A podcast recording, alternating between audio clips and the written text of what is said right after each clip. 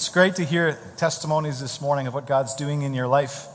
Uh, today is the conclusion of our eight week series that we've called A Life Worth Giving on Stewardship. If you do have your Bible with you, you can uh, turn to Luke chapter 5. Uh, it won't come up on the screen, uh, but you can keep your finger there. We'll get to it in a little while. A few days ago at our prayer summit, uh, we gave people an opportunity to share testimonies about how this particular series has been a- impacting them. And it was really encouraging to hear how God's actually been using these last seven weeks to speak into people's lives the way that the, the truths of, of what we've been covering has actually shifted something uh, in how they've been posturing themselves as servants and stewards of the things that God's given to us. Uh, and if you're our guest here this morning, uh, or maybe it's difficult, like it often is, to remember, you know, what we covered from week to week, well, here's just a quick recap of where we've been over the last Sundays together. Our very first Sunday, Ron McLean gave us a theology of stewardship by reminding us that everything belongs to God. It's all His. And He's entrusted to us His resources that are meant to be used to grow, to multiply, to look after uh, the things that are around us with the posture that we are stewards, not the owners of his gifts and resources. He's the master, we're the servant. Everything that we have belongs to him, and we invest with that posture in mind.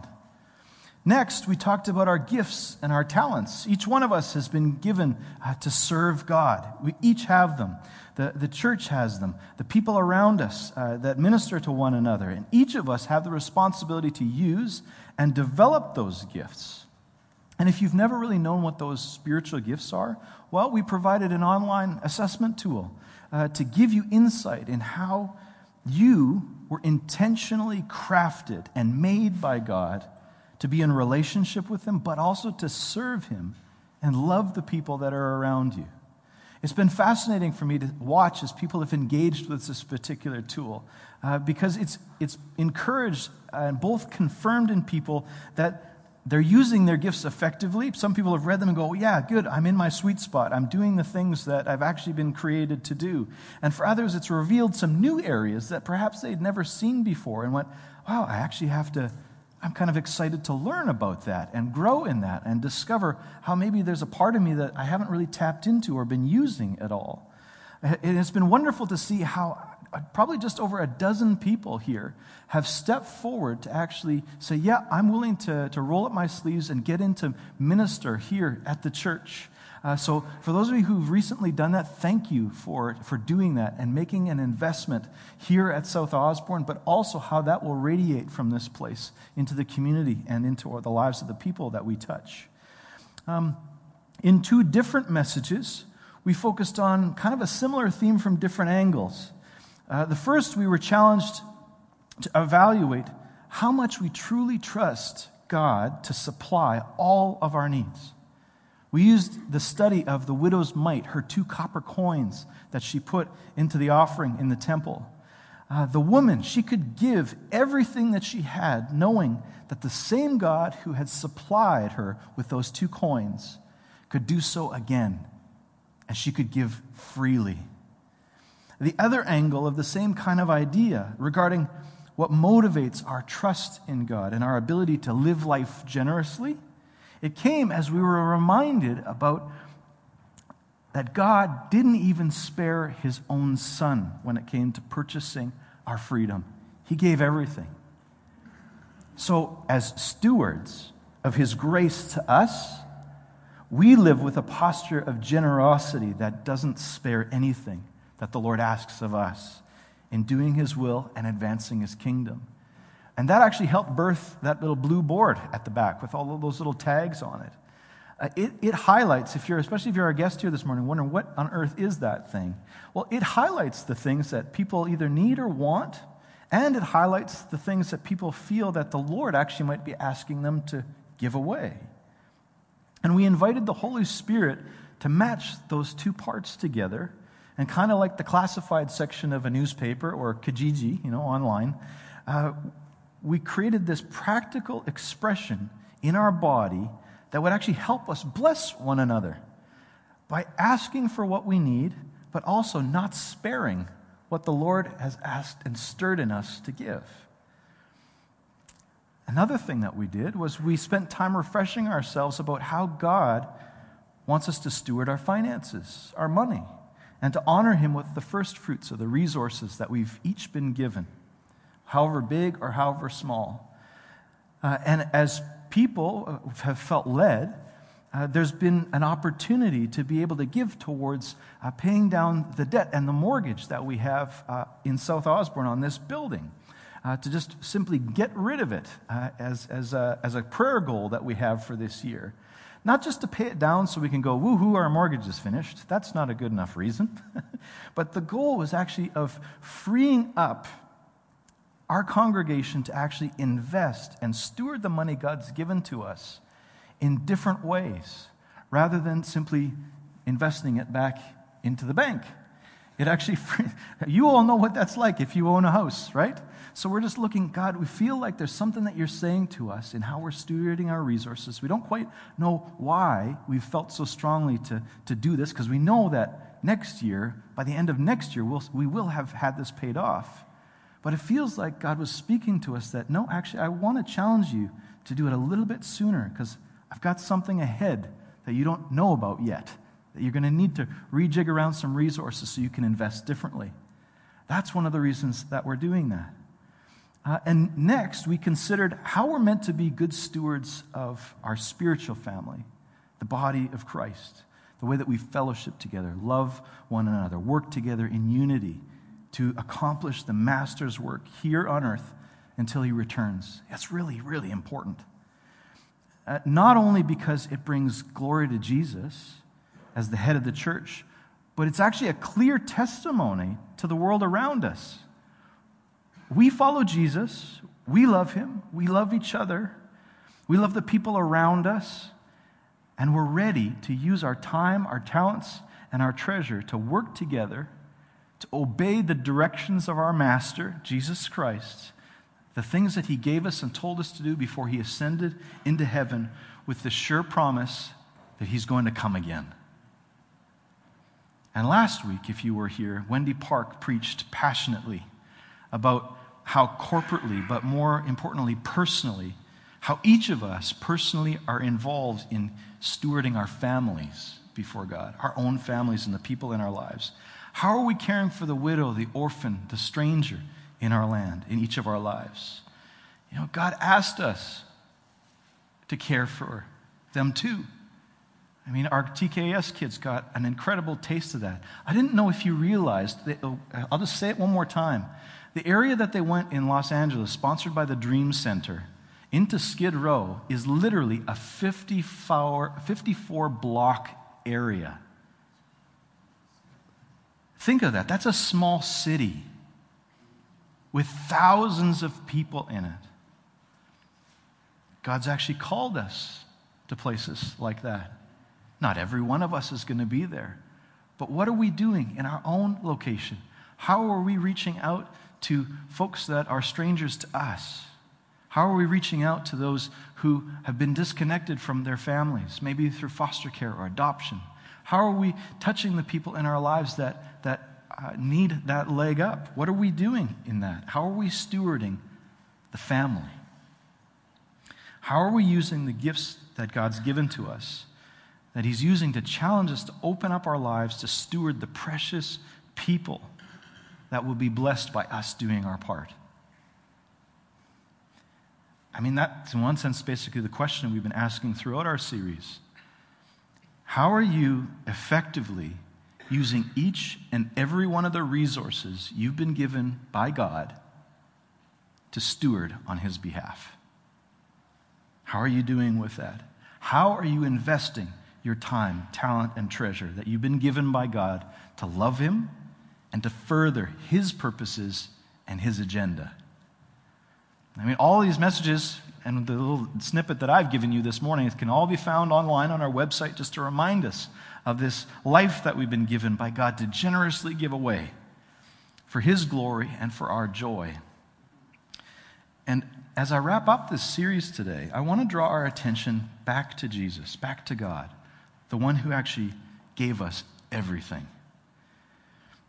There's one significant area that we actually haven't touched in our preaching, even though we've said the words a number of times over the weeks. So it's kind of fitting that as we begin and end by focusing on Jesus, that we would talk about stewarding the one gift that each of us here has been given. Uh, we recognize, in one sense, that it's been portioned out in varying amounts, but we understand sitting here today, you and I, that we're all equals in this very moment, and then in this moment, and now in that moment, and now in this moment, and now in that moment. It's the gift of time. We've each been given time. None of us knows truly when our time on earth will end. Some live to be 100 years old, and yet others have their lives taken. Their lives are over before they've even started. And yet, from the time that we were created until the time that we die, each one of us has the same amount of time 24 hours each day. The same amount of time to steward each day we draw breath. And the question is are we stewarding our time God's way or my way? Is it your time or is it God's time that He's given to you to steward? Another way of saying this is where's your chair? That will confuse you for a while, so be okay with that. There's lots of ways to slice and dice time. Some of you here are administrative experts at scheduling. You know who you are. Uh, you're the people that everyone turns to to keep things organized and flowing. Others, you know who you are too. Uh, you're what some people might call free spirits uh, when it comes to time management. Uh, you don't like to feel controlled by a schedule, but you value the freedom of unhurried time to be able to build relationships in your own way. Um, in one sense, in a sinful way, the clock watchers uh, can control people in situations by keeping them locked into an inflexible schedule. But the free spirit, you can actually control people too.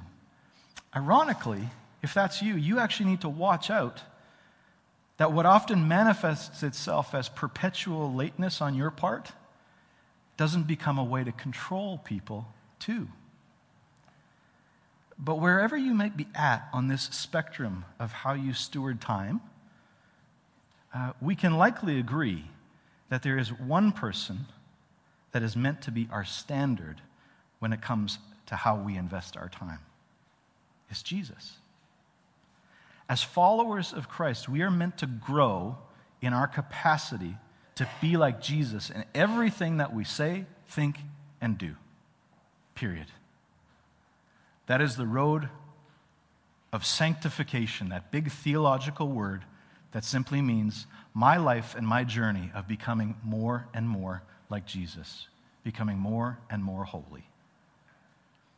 But wherever you may be at on that spectrum, whether you treasure precision timing, that precision German engineering, uh, you treasure the life of the clock, uh, or whether you treasure life off the clock. The simple thing I want to challenge you with today is how does your life reflect the way Jesus spent his time? Is your priority living according to your own rhythm or the rhythm of heaven? It's a question for you today. We could spend a lot of time on the subject of what Jesus thought was important. He said an awful lot about the things that he felt were important.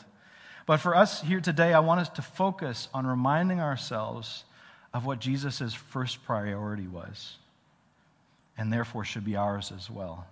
So I want you to tell me what was Jesus' first priority in how he spent his precious allotted time during a day? You tell me. Prayer? I heard that? Yeah, that's what it was. It was the time that he spent with his Father in prayer. He invested time in this most vital relationship. In one sense, that's the, a point. Uh, Jesus' first priority was to spend time with his Father. So that's my point. Where's your chair? Now, some of you are wondering, what is he talking about? Jesus had a regular rhythm of prayer in his life. He would spend time with his dad, God Himself. you might think, yep, yep, I know that, Aaron. It's throughout all the Gospels. Nothing new there. You know, I, I, I hoped I was going to hear something profound this morning. well, if you have this particular area of your life and how you steward your time there all figured out and are masterfully doing this the same as Jesus in this area of your life, then bless you. Wonderful. This message is not for you. Uh, but if you have any room for improvement, then maybe some of the simple things I felt to share this morning, maybe they're of value to us. You know, to pull Jesus out from the year 33 AD into our celebrity worshiping context in 2017, Jesus was a controversial superstar. Everyone wanted a piece of Jesus. TV, press interviews, debates, speaking engagements, fame, fortune knocking at his door, weeks on the road. You know, always under the microscope, the paparazzi and TMZ, you know, always looking for a way to trip him up, find him in an unsavory light. There's the camera flashes, there's the outstretched hands of the crowds looking for just one touch, the people chanting for more. Does that sound familiar to today at all? How many stories have you heard about celebrities letting all the pressures and the fame go to their heads and eventually spiraling into this classic cliche of tragic, destroyed lives? Luke 5, where you've got your finger, starting in verse 15. But now, even more the report about him went abroad. The Twitterverse was going insane. The great crowds gathered to hear him and to be healed of their infirmities. But he would withdraw to desolate places and pray. Luke chapter 6, verse 12. In these days, he went out to the mountain to pray, and all night he continued in prayer to God. That's just a little corner, a little sliver of the life of Jesus that we see throughout the Gospels. Jesus prayed a lot. Here's the thing I want you to focus on right here and now. Who's Jesus? You tell me. Just don't overthink it. Who is Jesus? The Son of God. God Himself in the flesh. If there's anyone who could have gotten away without praying and maintaining a relationship with God, it's Jesus. Right? but he felt that spending time in prayer with his Father was so vital to his life that he would leave ministry, all the needs of the clamoring people for his time, and he would retreat to a quiet place to pray. It was his regular practice. He, he simply could not do everything that he needed to do and decide about where he was going to spend his finite amount of time here on earth and his energy without having this connection with his Father. He couldn't do it. So, why do we as Christ followers feel like this is such an option for us? Oh, I have to say that about myself. If it was important to Jesus, it should be even more important to us. It was so vital to Jesus. We should consider it as important as, as breathing air. it's a vital, life giving connection. It's another way of saying this Where's your chair? Now, I'm not trying to make you feel guilty for all the times that you've done something other than spending time with God. We're all guilty of that. Uh, we, we may not live the pressured life of a celebrity, Uh, but we get swallowed up in the busyness and the schedules we have until we feel like there are so many important things for us to do that, Jesus, you're just going to have to wait till tomorrow. You know, we'll just, just one more day and then we'll, and then we'll get together. We'll get to you tomorrow, right? You know, or instead of escaping life's pressures by, by coming and sitting at the feet of Jesus for relief, we routinely fill our lives with all sorts of other things, don't we? There's all sorts of ways that you and I spend our time. We all know our weaknesses, we all know the choices that we make. Do you know why Jesus spent so much time in prayer? Well, here's a few reasons. Uh, if you want scriptural pr- proof, just read the first four Gospels, the first four books of the New Testament, and you will see it woven throughout Jesus' life. The first one is, and it won't come up there because I want you to know and ask, where's your chair? The first one is, he loved his father and he wanted to be with him. It was about relationship. Do you love Jesus? Do you want to be with him? Then meet with him. Second thing is, being in prayer actually grounded Jesus. It, allowed him to focus and to be reminded about what really mattered to his dad and what should really matter to him despite the draw of all the crowds needing to be healed. And three, important for you and I here today, like you and me, Jesus only had a certain amount of time to accomplish his mission on earth. Time in prayer gave him clear direction about where to spend his day, his time, his energy. Many times, Jesus, he came back from prayer, and I bet his disciples had these confused looks on their faces because he said, Okay, boys, I know there's a, there's a thousand people outside there this morning that are looking to be healed, uh, but, uh, but we're done here. Uh, we're moving on to the next village. What? We should have a revival meeting. We should have the big tent set up. We should have the cameras. We should have people on stage, you know, healed, all that kind of stuff, right? We should set this up. There's an amazing thing God's. No, guys, we're moving on. I got some different instructions.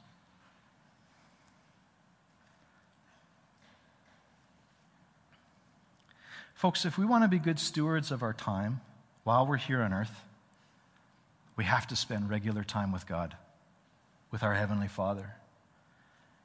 If Jesus needed that time in order to carry out his Father's plan, then as Christ followers, so do we. It's not an option. Make Jesus' first priority your priority. That's how you will steward your entire life well and bear much fruit.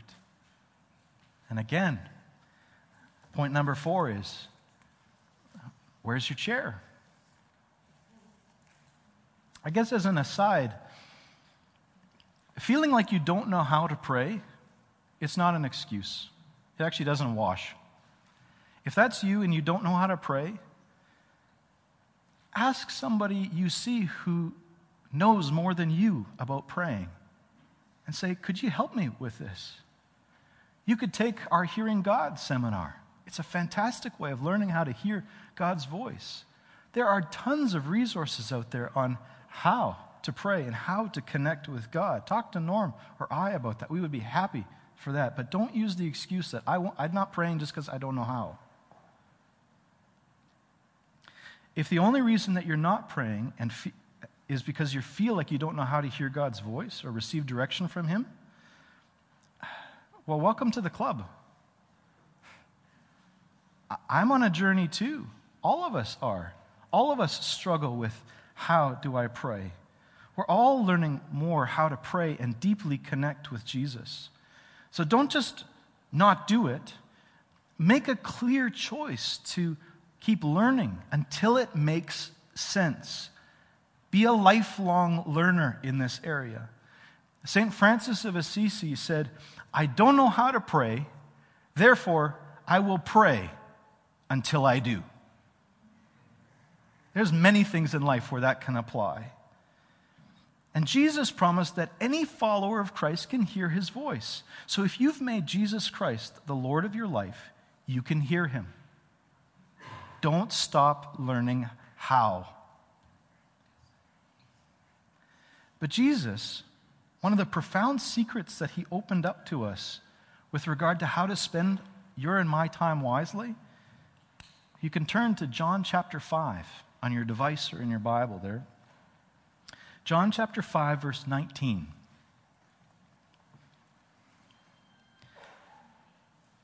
John chapter 5, verses 19 to 20.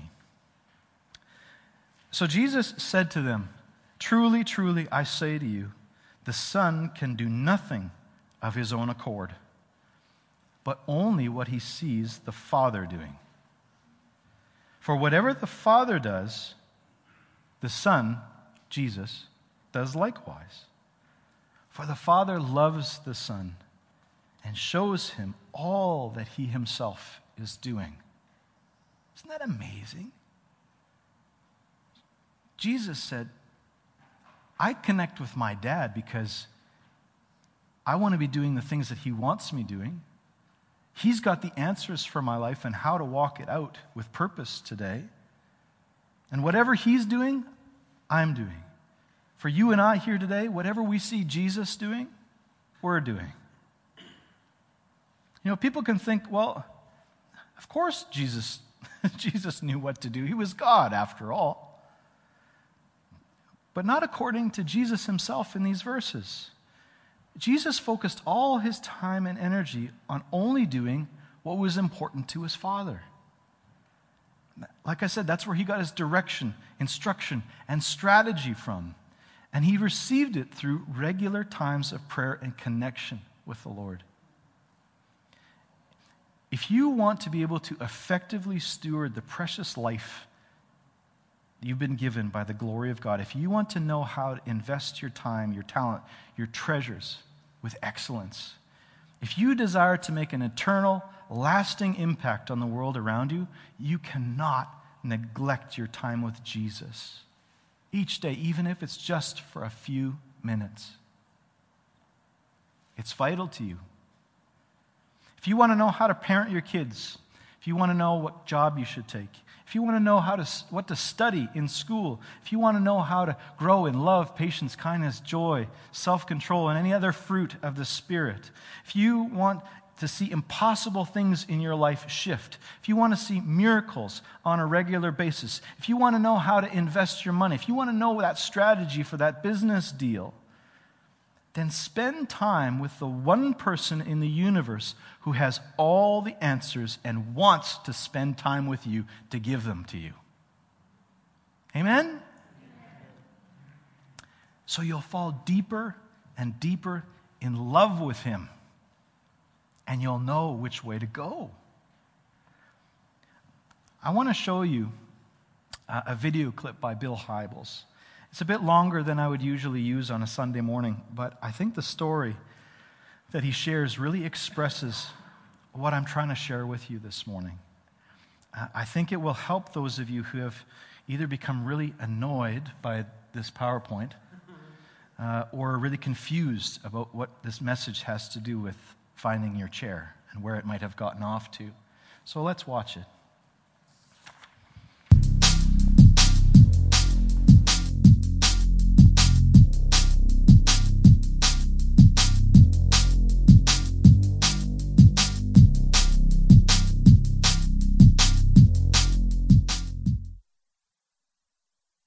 An advertising executive came down to talk to me after a, service, and he had just become a Christian. I I had baptized him at the church, and so, and uh, he said, I, I just can't make time for a meeting with God. He said, You have no idea what it's like to commute downtown every day, and you live in a different world. I, I can't, I just can't fit it, fit that kind of thing into my life.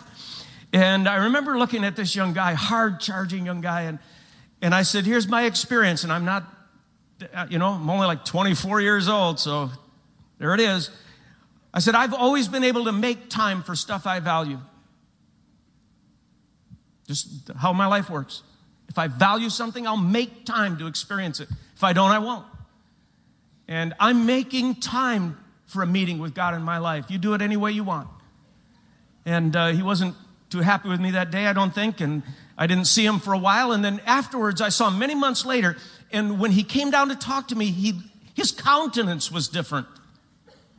He felt different. His conversation was different. And he invited Lynn and me, he and his wife invited Lynn and me to go over to their house for dinner. So we accepted. He lived right in the area. And so we go over to their house, and uh, as we're kind of just having some appetizers beforehand, he takes me over to a rocking chair. And he says, You know how you challenged me to have a meeting with God and to just to make the time? He said, I, I've, I love rocking chairs, so I bought a good one. And you said that maybe if you're going to make this repeatable and enjoyable, you should look at some scene or vista that you enjoy looking at. And he said, I've got a little backyard here and I love looking over the backyard. So he said, I, I just bought this chair and I put it at my favorite window where I can overlook the backyard. And he said, I got up a half hour earlier, 15, 20 minutes, half hour earlier each day, the last several months. I sit in the chair, I have a cup of coffee, and he goes, I read God's word. I try to make sense of it. I ask Him to speak to me by His word. Then I meditate on it, reflect it, apply it to my life. Then He said, I write some thoughts down in a journal and I pray. I pray that I will be more aware of His presence in my life. And I said, How's, how's that going for you?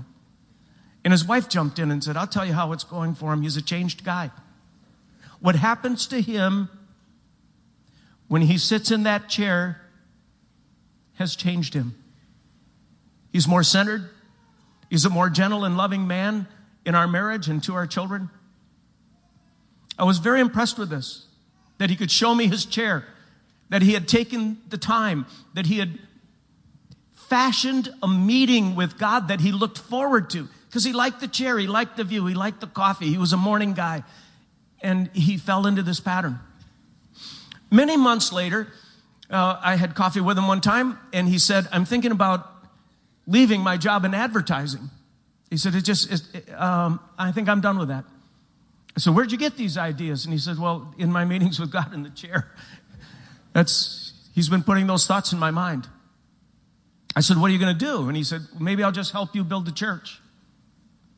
I said, well, no one's getting paid around here, you know. And he said, Well, I've done pretty well in advertising. I can hold on for a while, and, and uh, maybe if the church grows, you know, then maybe they can help me and my family in some way.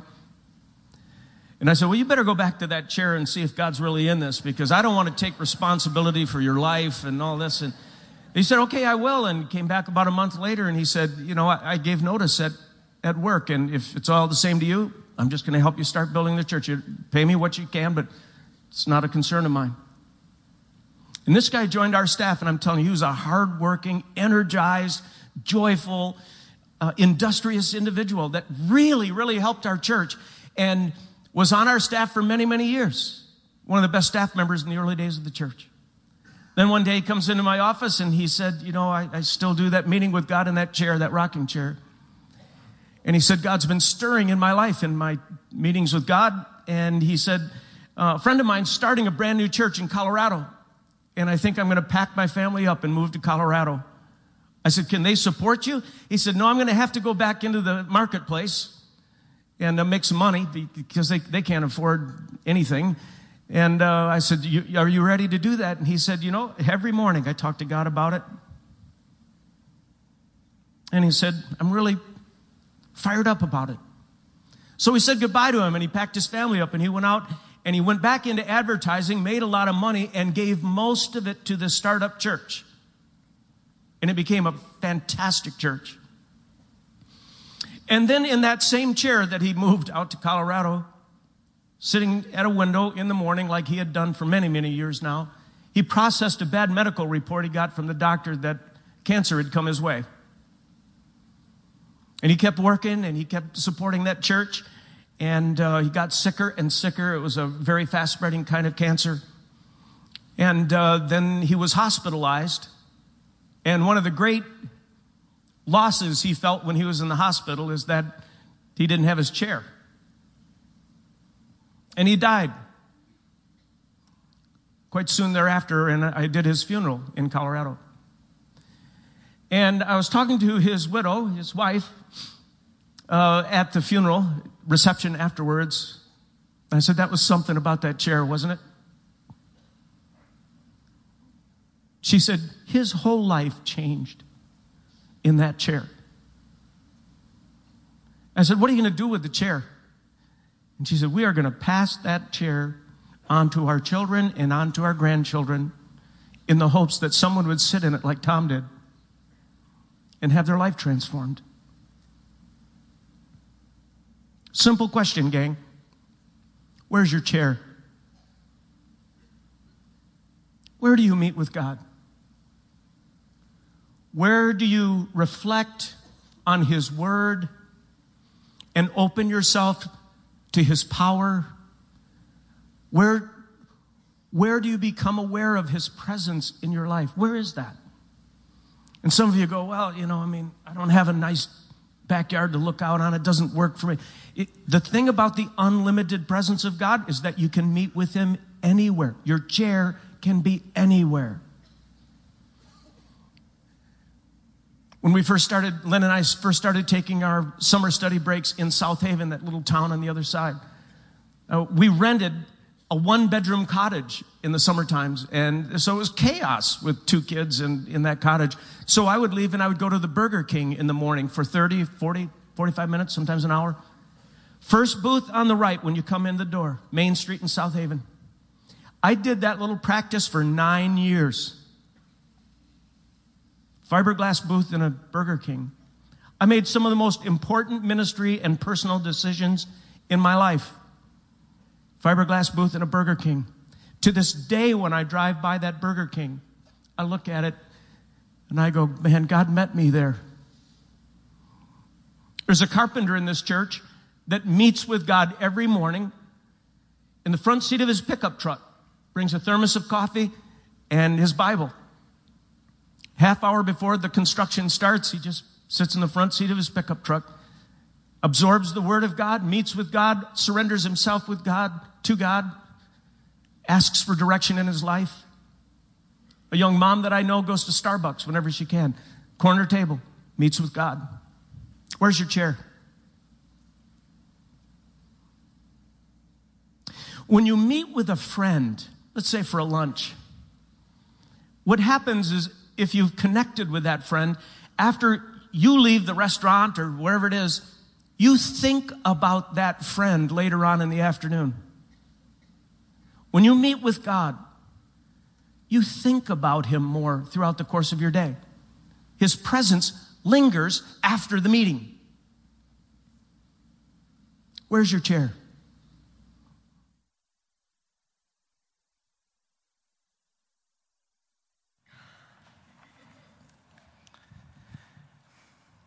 As we close our series on how to steward our lives for the glory of God and to live a life that is worth giving,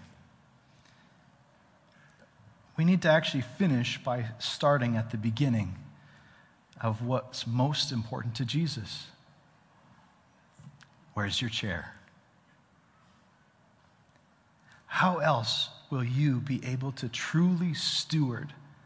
what your master has given you to invest while he's away. Let's pray.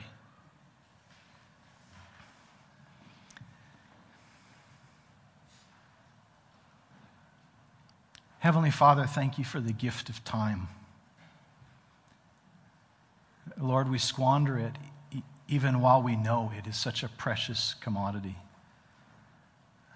Lord, we sometimes want to be free from it, other times we're glad to be bound by it. But Lord, we recognize that you are an infinite God who is even outside of time and the constraints that we have here on earth.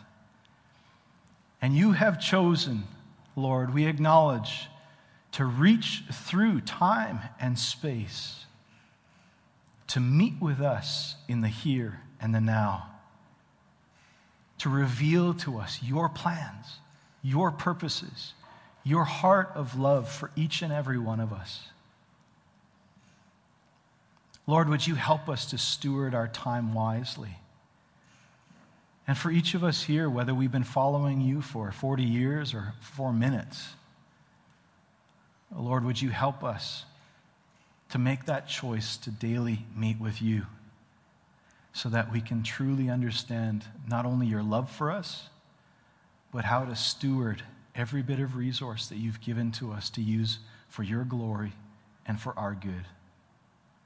Lord, strengthen your church. Strengthen our capacity to meet with you and to hear your voice.